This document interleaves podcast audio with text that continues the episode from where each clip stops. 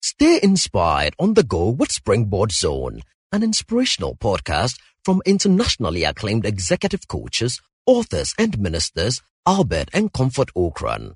You will be inspired and challenged with strategies to consistently reach for new heights. And now, today's message by Reverend Albert Ocran. The skills you will need to safeguard your career beyond 2020. Just by the topic alone, when you see safeguard, it means that something is under threat. If they say safeguard your savings or safeguard your investment or safeguard your wealth or safeguard your property, it means that it is possible it can be attacked.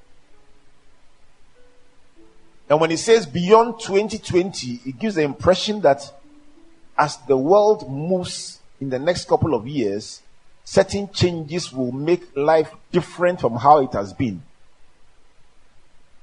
But there's a good word in there. It says skills. That means that there are some skills that can safeguard you from every shaking that will come. But let me start by asking a question. Is career longevity possible? Is sustained career success possible?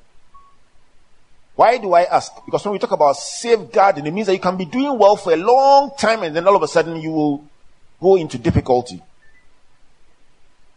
And so from the scriptures, I would like to look at two people who, who enjoyed career success on a sustained or sustainable basis. Just to reinforce the fact that by a certain combination of principles and attitudes, you can find yourself being prominent and successful wherever you go.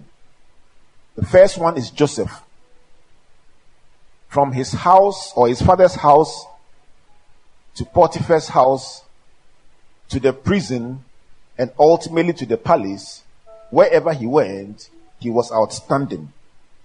And in Genesis 39 verse 5 to 6, Bible talks about a time when Potiphar elevated him and made him the overseer, the general overseer of his house.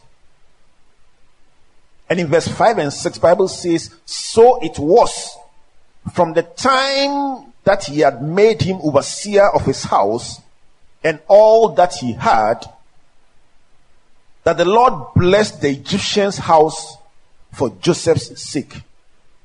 And the blessing of the Lord was on all that he had in the house and in the field. Thus, he left all that he had in Joseph's hand, and he did not know what he had except for the bread which he ate. Now, Joseph was handsome in form and appearance. The Bible is such a beautiful document, a living and real document. Bible says that from the time that Potiphar made Joseph overseer, things changed in the place. Everything in that house prospered. And the blessing of the Lord was on that house and on the field. As a result of Joseph's excellence and the progress the business encountered as a result of his presence, he was promoted. And he was given an unusual level of stewardship and trust and responsibility. Because Bible says Potiphar did not even know how much money he had in the bank how much property he had, it was all under the control of Joseph. The only thing Potiphar knew was the bread that he would eat. That's all. Somebody trustworthy, somebody responsible, somebody with expertise was handling everything. the Bible concluded that Joseph was handsome in form and appearance. I like that part. Because it, and it reminds us that beyond all your expertise, your appearance matters. there are two types of handsome.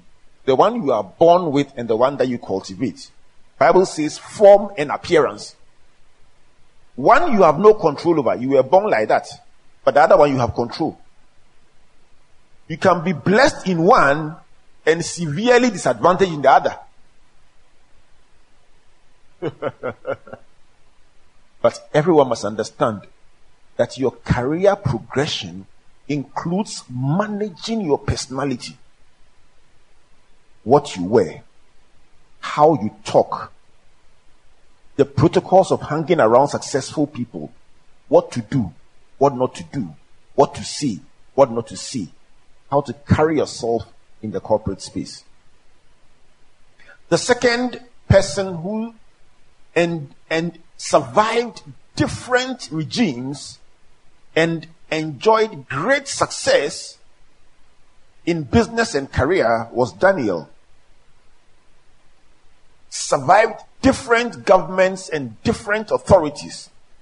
And in Daniel chapter 6 verse 3 and Daniel chapter 6 verse 28, we see the story of Daniel's elevation. Verse 3 says, Then this Daniel distinguished himself above the governors and satraps. Let's all say distinguished. Let's say distinguished. Distinguished means set himself apart above the governors and the satraps because an excellent spirit was in him. And the king considered setting him over the whole realm. There is a correlation between your sense of diligence, excellence, and responsibility and the amount of authority and coverage you are given in life. Verse 28, Bible says, So this Daniel prospered in the reign of Darius and in the reign of Cyrus the Persian. I love that one because it says that one government came and went and Daniel remained. One dispensation came and went and Daniel remained. Why is this discussion about 2020 and beyond important? I want to show you a picture of the contrast between yesterday's career landscape and today's. When I say yesterday, I'm talking about several years ago. When I went to first year in the university, we were given tea at 10 o'clock every day. You go and drink tea at the expense of the government of Ghana. Every two weeks, we were giving pocket money from the government. And we thought it was a great life. And we were telling our seniors, what a wonderful world. And they said, Oh, what you came to meet is the surplus of what we met. In their time, on graduation day, big time multinationals will come and park cars at the ceremony. So when they say best student in economics, then they write your name down. And they close the, the ceremony they offer you a job in the multinational with a brand new car. When you hear stories like this, you ask yourself, what went wrong? but that was the reality. So it was almost like once you got a degree, a good degree from any university, you were guaranteed employment and opportunity. Juxtapose that against today, and the career landscape is dynamic, convoluted, and inexplicable. Look at the diagram. You can't even understand the dynamic. Unpredictable, highly competitive. So, if we say we are safeguarding our careers beyond the year 2020, what is the underlying thinking behind it? I was speaking at the graduation ceremony a couple of years ago for the University of Ghana. And just before I spoke, the vice chancellor of the university climbed up the podium to give a few remarks before I was introduced. And at the tail end of his remarks, he said, the reason why they should listen very carefully to what I will say is because just a week before that, or just before that, he had attended a conference and the news had broken about a report by the World Economic Forum in which they had listed 10 of the skills you will need to survive in your career in the year 2020. And as he began to talk about those skills, I put down my speech. I was holding my iPad ready to go and give the speech. I put down my iPad, pulled the program for the day, and started writing down the, the, the skills and, and, and tapping into what he was saying. But as I wrote, I paused and looked at the students who were unemployed, who were now going to get their certificate and start looking for opportunity in life. And I kid you not, some of them were taking selfies. In the midst of a revelation about where the world is going in the next few years, and those who will make it and those who will lose out, they were taking selfies of their akapi. The gown was more important to them than the secrets of the future. My friends, it's a, it's a reality of our world today that people value form more than substance. So, why is the world so unpredictable on the career space? What are the major sources of disruption? Number one is technology. Technology has redefined the whole landscape.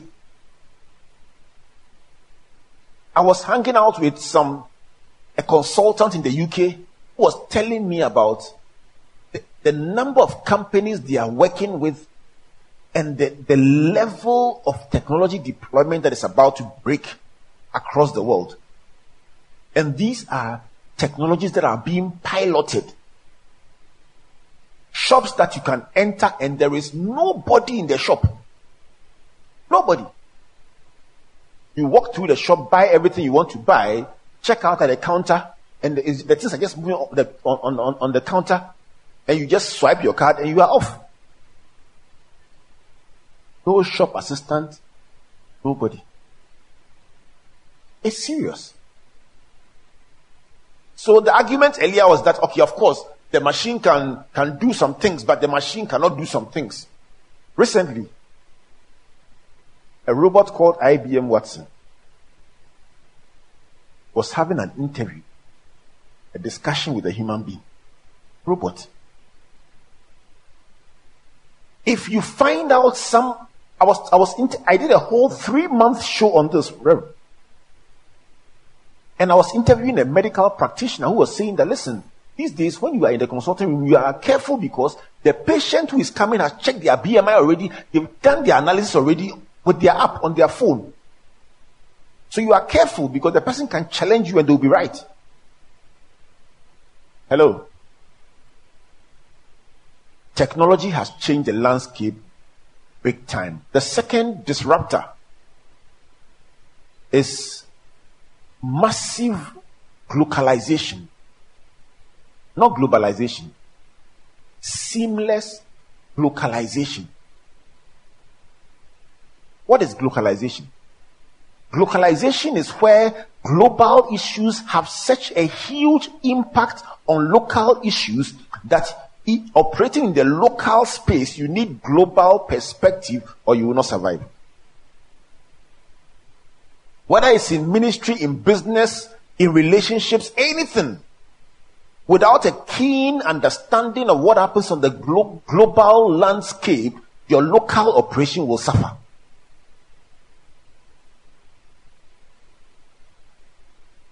Just before I walked in, I was reading something on a newspaper um, online portal. Then I sent a text to the editor and said, when did this appear in your newspaper? You said it will come tomorrow. the newspaper will, will publish it tomorrow. But I'm reading it on my phone today.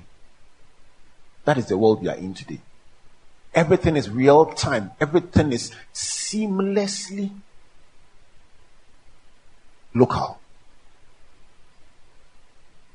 For many people, their biggest source of pride is the degree that they hold.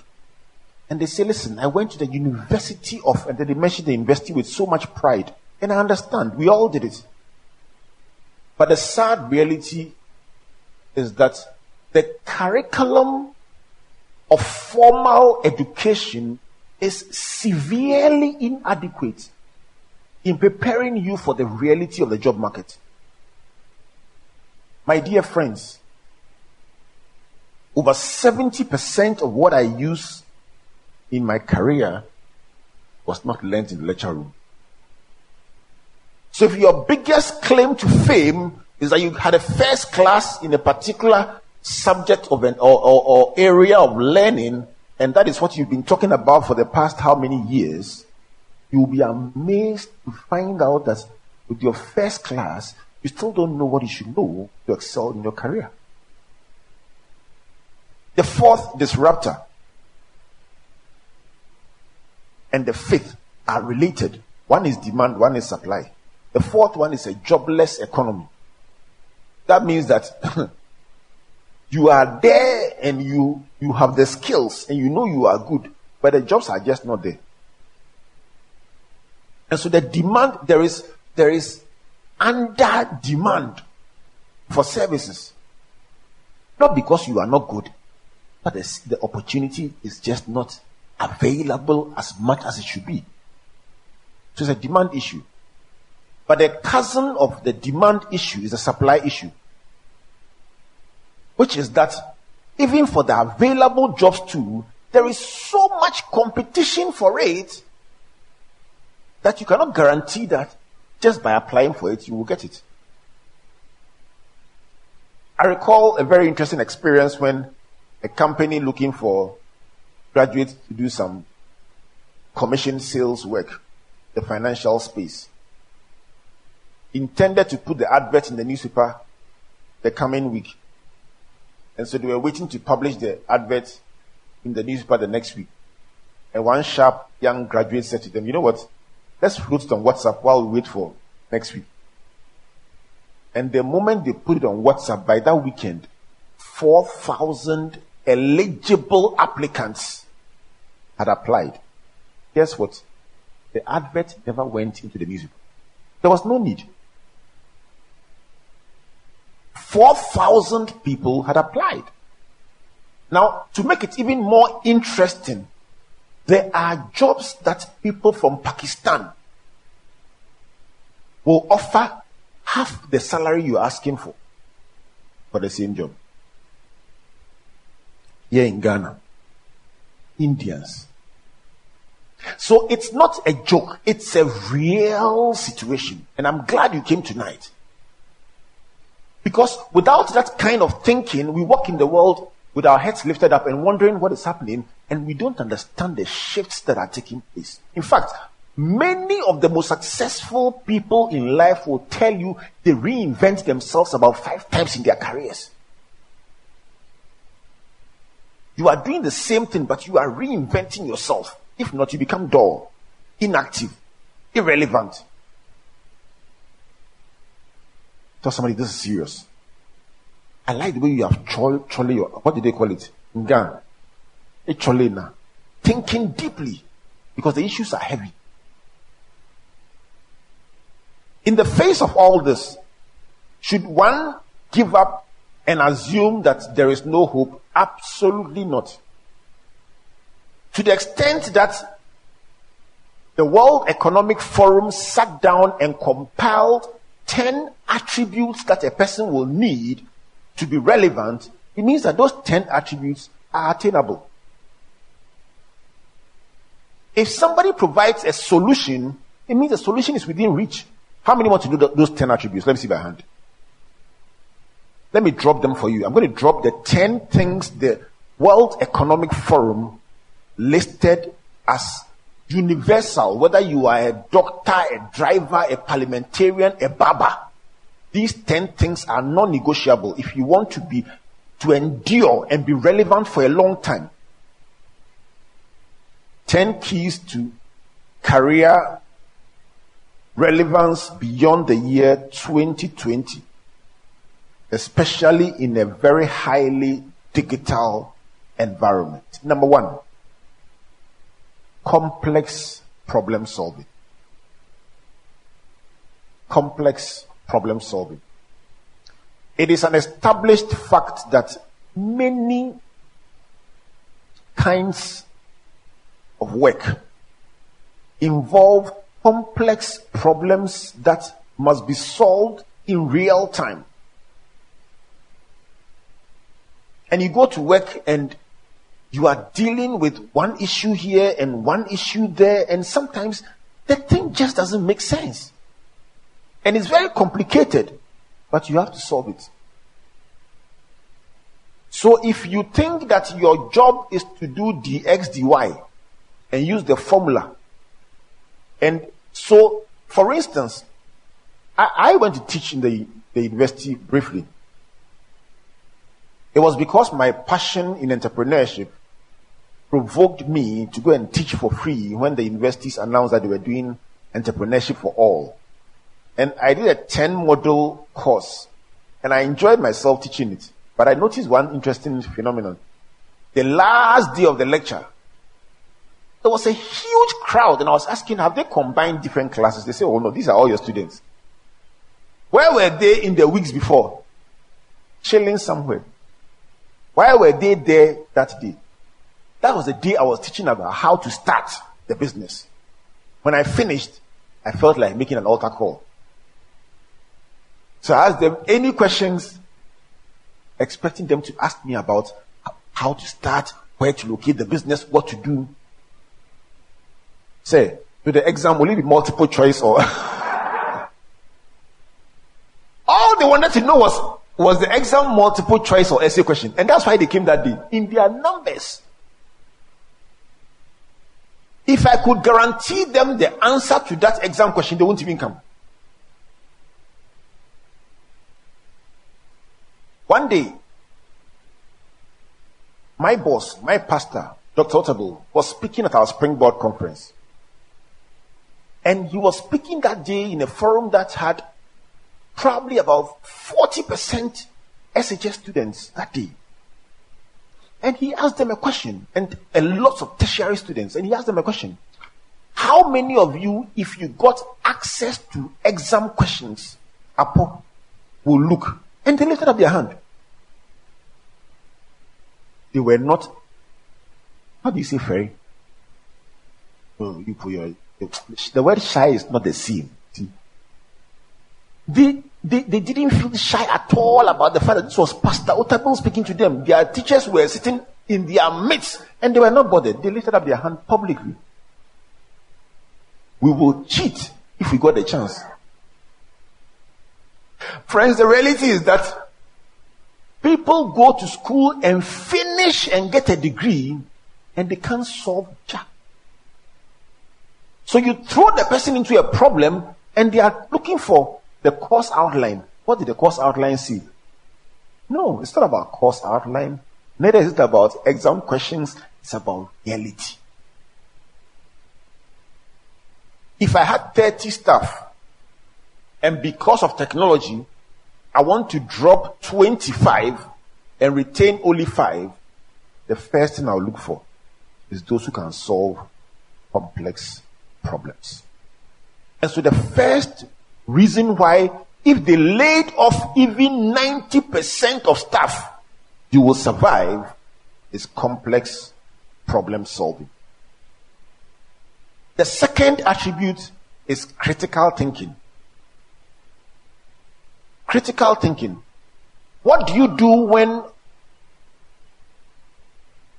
you have done all your preparation based on a certain assumption? And one day, just one development, just one policy change changes the whole assumption on which your business was built. I don't know who I'm talking to today.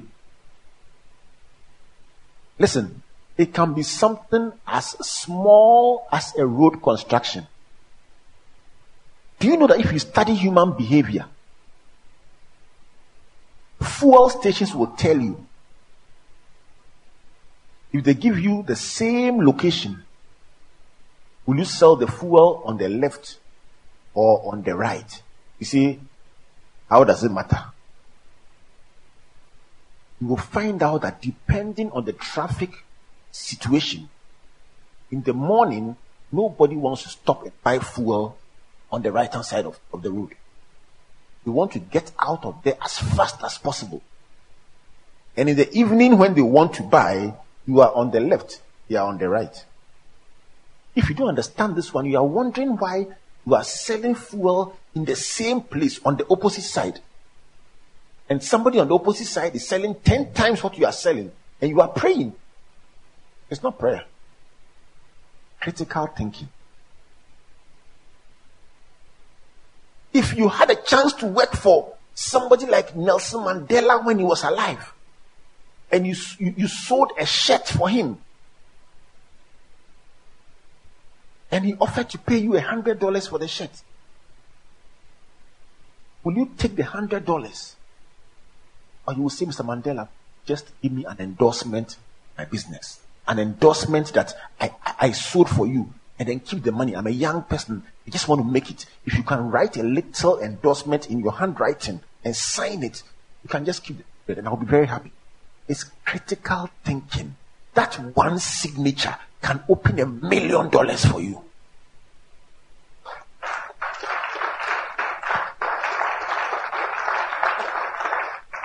But this is not taught in school. So how do you get the kind of thinking that it takes when you wake up every morning and put your hand on your head and ask God to give you wisdom beyond your years? Because the painful thing about life is that one wrong choice, one wrong person you marry can destroy your career. You see where I'm going with this? I didn't say one wrong job you take, Rev. Marrying the wrong person has been proven to be one of the things that kills your career. Oh, yes. I like the way you're nodding your head. In fact, I, I interviewed a very, a very successful female CEO, one of the most respected in this country. And she said, anytime I hold the microphone, say, God bless my husband. Because at the time when their family was young, the husband put his career on hold and allowed her to go and do her MBA in the in one of the biggest MBA schools in this world for two years while he did the babysitting. You get a good one like that, you progress. And it's, it's both ways. You can get somebody to who is competing with you. When you are blessed and they are worried, you are leaving them behind. The person you marry is a career issue, it's a financial issue, it's a spiritual issue. You don't just meet somebody in the afternoon, this in the evening, you say you have proposed. It's a serious thing. Rev, can I talk? Choices matter. Choices matter. So the World Economic Forum says number one, people who solve complex problems. And complex problem solving is not a fruit you pluck from the tree. It's a lifestyle you build. So you are in church. We have an event. We, are, we have a service. And then the generator, something happens and we are hot. And then you say, listen, arrange the ushers this way. Do this this way. You are learning how to solve complex problems and it becomes a lifestyle. Next time you are doing it in the office and you are calm. You see, when Pharaoh called Joseph, the reason why Pharaoh was so convinced about Joseph is that he was highly agitated before Joseph came. The first thing Joseph said is, Relax. Relax. I've dealt with this one before. I'll be fine. The first thing David told Saul, Relax. When you have solved complex problems and the biggest door of your life opens, you will not panic. complex problem solving. Second one, critical thinking. All of a sudden, something changes at once. What do you do?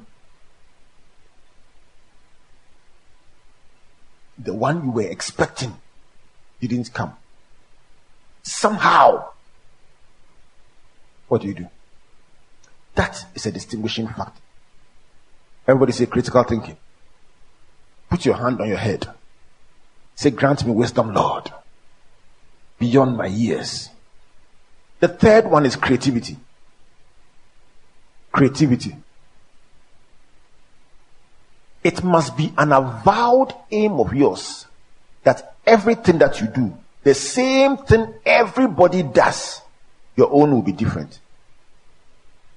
We live in a society that is meant to conform. We are trained to conform.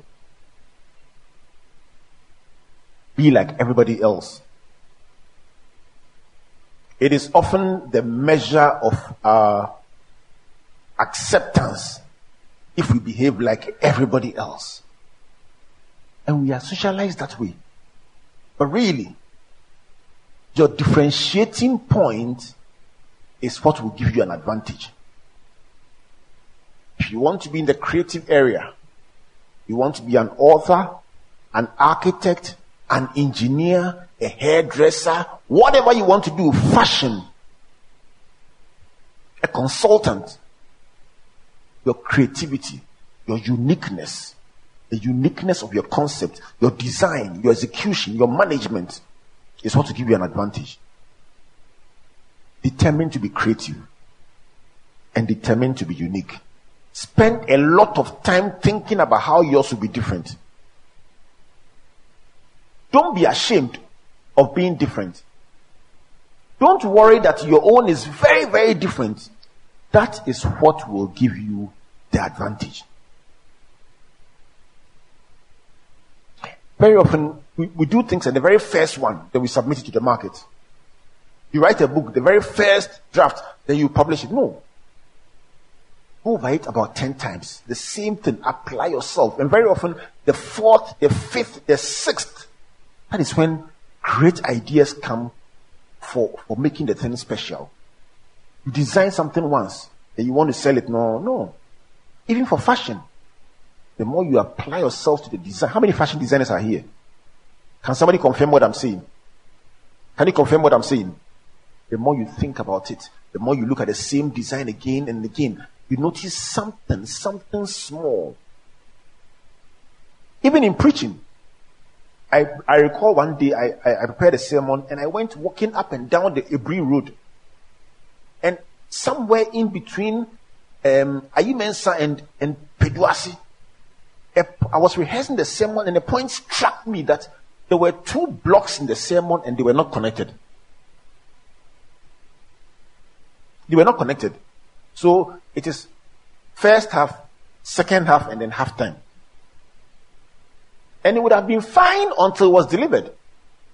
So in rehearsing it in my mind, I saw something missing and I paused and said, this, these two can be joined this way.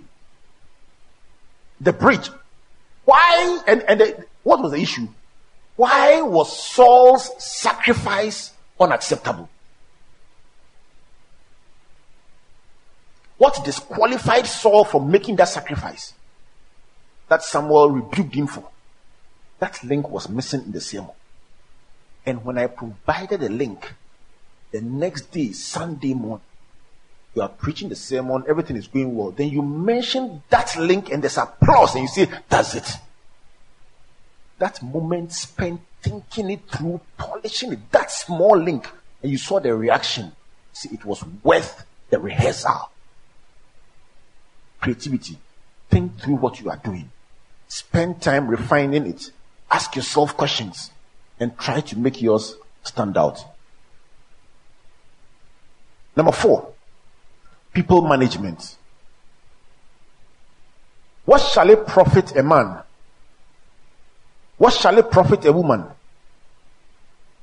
if she is technically gifted but relationally bankrupt? What shall it profit you if you are excellent technically but socially antisocial. You will realize, my friends, that for many of the things that you do, it involves connecting with people. And so you must learn how to manage people. You must learn how to manage those above you. You require management. You must learn how to manage those below you. I'm consulting for somebody who has hit a peak in her career. and been told that if you don't deal with this issue in your life, you cannot be promoted above where you are. This is your peak. And it's not somebody victimizing the candidate. It's a scientific process that has shown you these are your five weaknesses. And after one hour of consulting with the person, I say, the report that was given to you is so accurate, it's not funny. So now you have to deconstruct and help the person unlearn certain things that the person has done for a long time and then reconstruct. The problem, my friends, is that for many of us, for one reason or another, we don't connect with people. We don't know how to manage people. In fact, we can't be bothered. There are people in this church who have come to church for a whole year and not greeted anybody and they don't really mind. They are happy to come to church and go. The sermon was great and then they go. How can you do that? You are nodding your head, but do you know the person next to you? If I did a test right now and I said, give me the name of the person in front of you, the person behind you, the person on your left, and the person on your right, and I'll give you a book, many of you will fail. How many of you repent? How many of you repent? Listen, I could do a small analysis to show you why it's a career issue. Have friends in a neighboring African country. I have loads of friends there. In fact, half of my fans on, on Facebook are from that country. They have a different attitude from those of us from this part of the world. For them, if they like you, they like you. And they won't even pretend. In fact, they will come after you. And if you go to a function with them, they will never sit by their friends. They say, What's the point? I know him already. I know where to find him. So they enter the function, they are looking for somebody they don't know, somebody they haven't met. By the time they finish, they've made three friends. The difference is that a typical Ghanaian will sit by your classmate and your friend and stay with them throughout, not talk to anybody. Somebody say, Help me, Jesus. Is what I'm saying true? But how can you come to a great church like this, filled with millionaires and billionaires in the making, and not greet anybody? So, in 10 years' time, the person has prospered and is sitting on their, their throne of glory, and you are not trying to say, you know what? I, I, I think we, we were in the same place together. How? It is the relationships you cultivate now that you harvest tomorrow.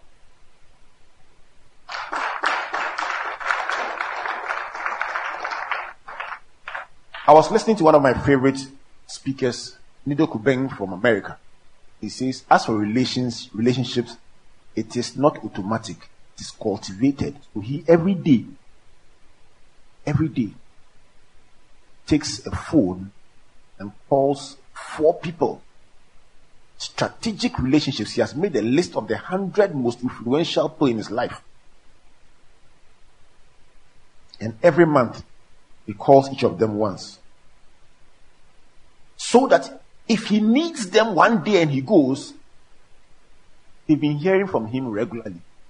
They're not surprised. Relationships matter. I was telling Reverend Eric at a private event gathering some of the biggest CEOs a couple of days ago. Didn't even print an invitation card, use WhatsApp. Because you built and cultivated these relationships over a long period and you value and treasure them. You can write an application, add a card, add a reference, and they won't come. For somebody relationships. So the fourth one is people management. The fifth one is coordinating with others. It's related. Coordinating means that your work must must line up with somebody else's, must also touch somebody else's, and in your business, you must know about your shareholders, you must know about your clients, you must know about the government, and you must know how to connect to different people at different times. The poor, the rich, the young, the old, must be able to seamlessly coordinate with them. Ashes. Don't say, hey, this department, we don't like them. They give us wahala. So we don't talk to them. Every unit must coordinate with the other.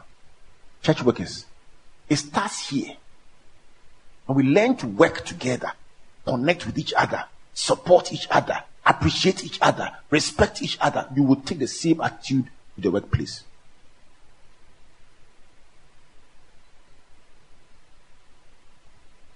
So intercessors must respect musicians.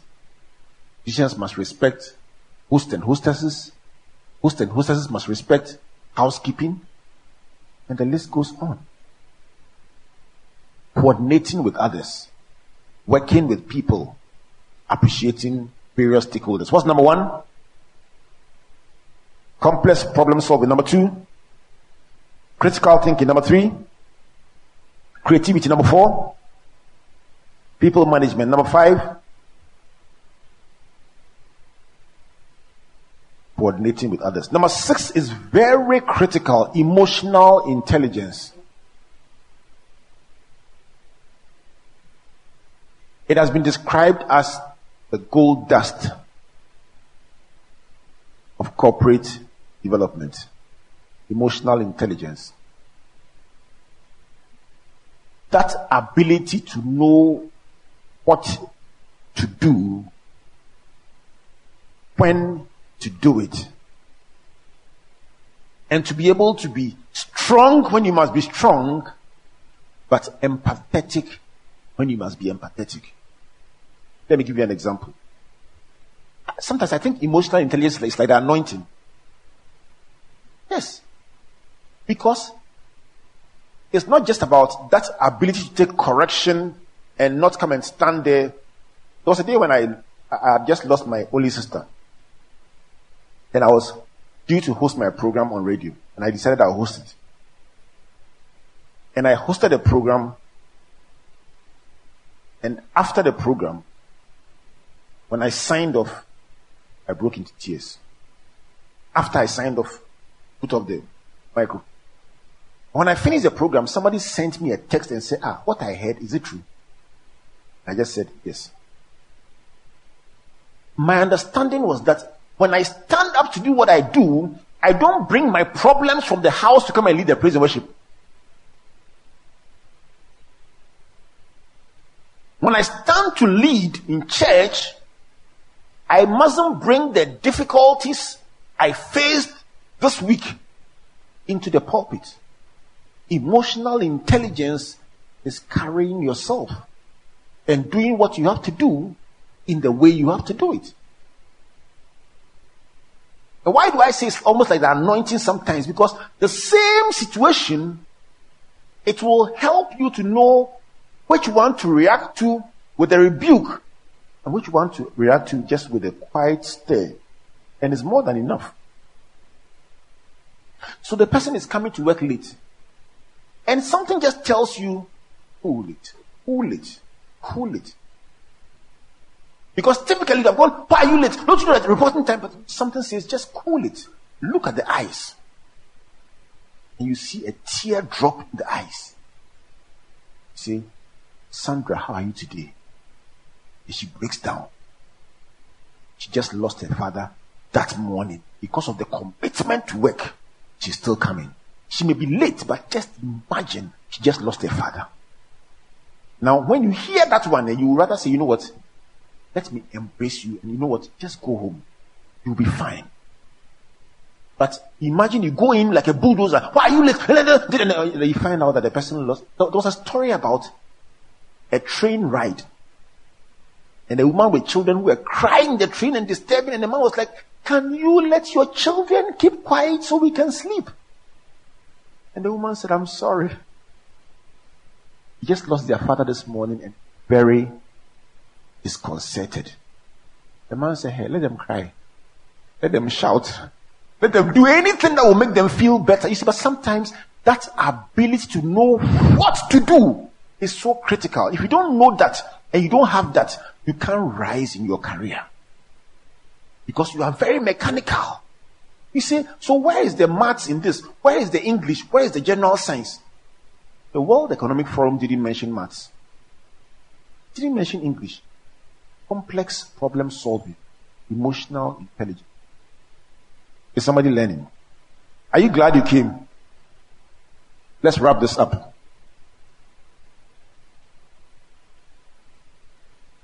Number seven, judgment and decision making. Judgment and decision making. Two days ago, I was in a very popular hospitality organization. And I asked of somebody that I knew. And they said, hmm. And I said, why? And they said, in one moment of madness, the person has destroyed his whole career. Judgment. Somebody makes a deal, an offer, something, and you know your ethics, you know your values, but it sounds very, very acceptable somehow to do it. And you go ahead and do it. You say, Oh, I did it only once. That once can destroy your career. Judgment, decision making. Not every open door is an opportunity. It also means the, the opposite is also real. That you can look at a situation and make one move, and that one move can open the door to millions in opportunity. Put your hand on your head and say discretion, wisdom, understanding, judgment. Let it be my portion in Jesus' name. When you make wise decisions and sound decisions, you rise very quickly. When you make bad decisions, the doors that should open close to you. Number eight, service orientation. Service. You love to serve people. Service. I recall when I finished my first degree and I was head of ushers. Were doing church service in some place, be that was very prominent, but it was not a church building. So they can do a social function on Saturday night accompanied by significant drinking of non-Christian drinks. And you can sometimes come and meet the bottles on the floor and the contents spilled on the floor and you have come to church on Sunday morning in your tie. Then you take off the jacket roll the tie and put in your pocket and kneel down and scrub. After which, you wash your hands, pull out the tie, put on the jacket, usher pull the smile. Service. Some of the most, most engaging acts of service in church, in ministry, carrying drums, doing crusades in places, working into the night, just to do some follow up somewhere, don't broadcast, going to wild, wild places to preach. In those early days, guess what? Those things followed you into your career. So when you are writing a report at 2 a.m. and you are still up, it's not strange because you've done it all your life. Service orientation. When something is put in your hands, you handle it well. When you are serving people, do you serve them well? When you are honoring people, do you do it well? An orientation for service will open massive doors to you life. People who know how to serve other people will always go far. Give somebody a high five. Tell the person, I see a servant leader in you. Give another person a high five. Tell the person, don't get tired of doing good. The ninth one is negotiation. Negotiation. Negotiation is about win win. It's about communicating with people and arriving at a consensus, a solution that benefits both parties. It's about not just accepting things as you see them, but knowing how to position yourself to increase advantage and to change the dynamic. It's a skill. It is learnable. And every one of us, if you want to succeed in your career, you must be able to look somebody in the face and tell the person there are seven reasons why you must do this for us for free. There are 15 reasons why you must dash our church an LED and God will bless you. You must look them in the face and make a convincing case. After which the person will say thank you and give you the LED. oh yes. The same situation. Somebody will not even, somebody will even apologize. But you know how to package that situation and use to create advantage. Negotiation. The final one is my favorite. It is cognitive flexibility. Why is it my favorite? Because nobody understands it. what is cognitive flexibility? It's simply that ability to switch from one thing to another that is totally unrelated and still perform the one too well. So you are doing something. And then there's an issue that requires a totally different skill. You know, the skill it takes to manage a board meeting is different from the skill it takes to handle rowdy neighbors who are routing. One of them you speak Queen's English. When you get out there and meet the rowdy guys who are trying to rout in the, in the, in the neighborhood, you roll up your sleeves and then you talk to them in their language, they understand and they stop fighting. Some of us can handle one part, but cannot handle the other. And it, it severely hinders your progress. Let me give you a practical example. Three weeks ago, I was supposed to be on a show with a friend, a colleague who works one of the biggest multinational companies in this country as, as senior manager in charge of a particular function. And we're supposed to be on a radio interview. Just before she left for the interview, the CEO invited her to his office for a very important discussion. You can't tell the CEO, I'm going for interview, so I can't talk to you. No, it was an emergency. So she has a discussion with the CEO and finishes and looks at the time, and the interview is in 10 minutes. Will you be able to make it? Or will you call in and say, you know what? It's not my fault. Everyone will understand. Exactly a minute to the interview, she walks in, is powdering her forehead and smiling, and I say, How did you get here? She says, Okada. Within a space of a few minutes, she switches from a discussion with the CEO in the boardroom and she jumps on, an Okada. She comes to deliver the interview back on the Okada, straight back to the boardroom. That is cognitive flexibility. You know how to abase, how to abound.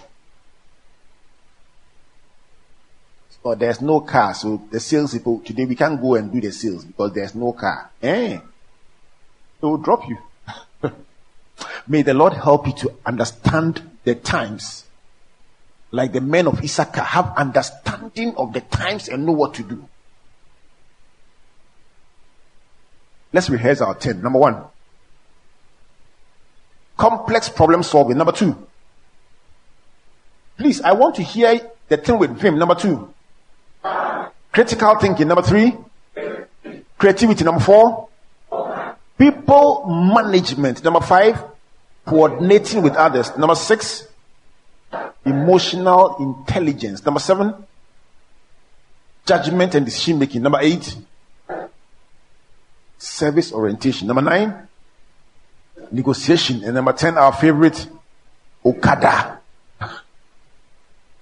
Let me conclude with a scripture that you should never forget.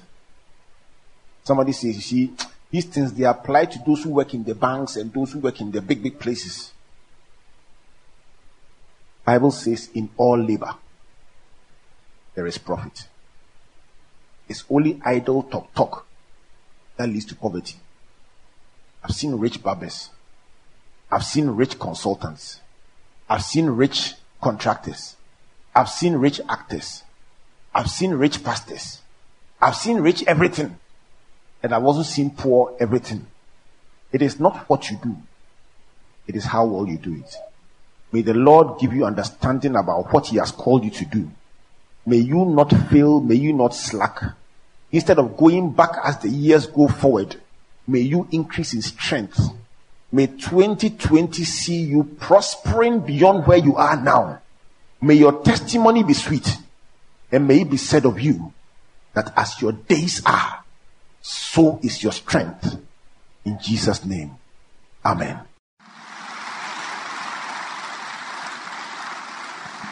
Thank you for listening to Springboard Zone, an inspirational podcast by Albert and Comfort Ocran.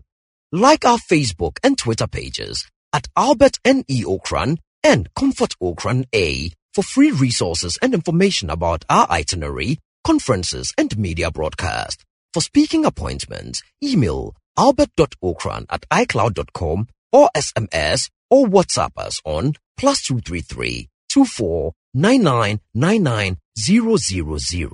You may also subscribe to www.albertocran.com, amazon.com, or your favorite online bookstore for copies of our inspirational books and audiovisual materials. Until we come your way again, always remember you are blessed indeed. The light has come. He's.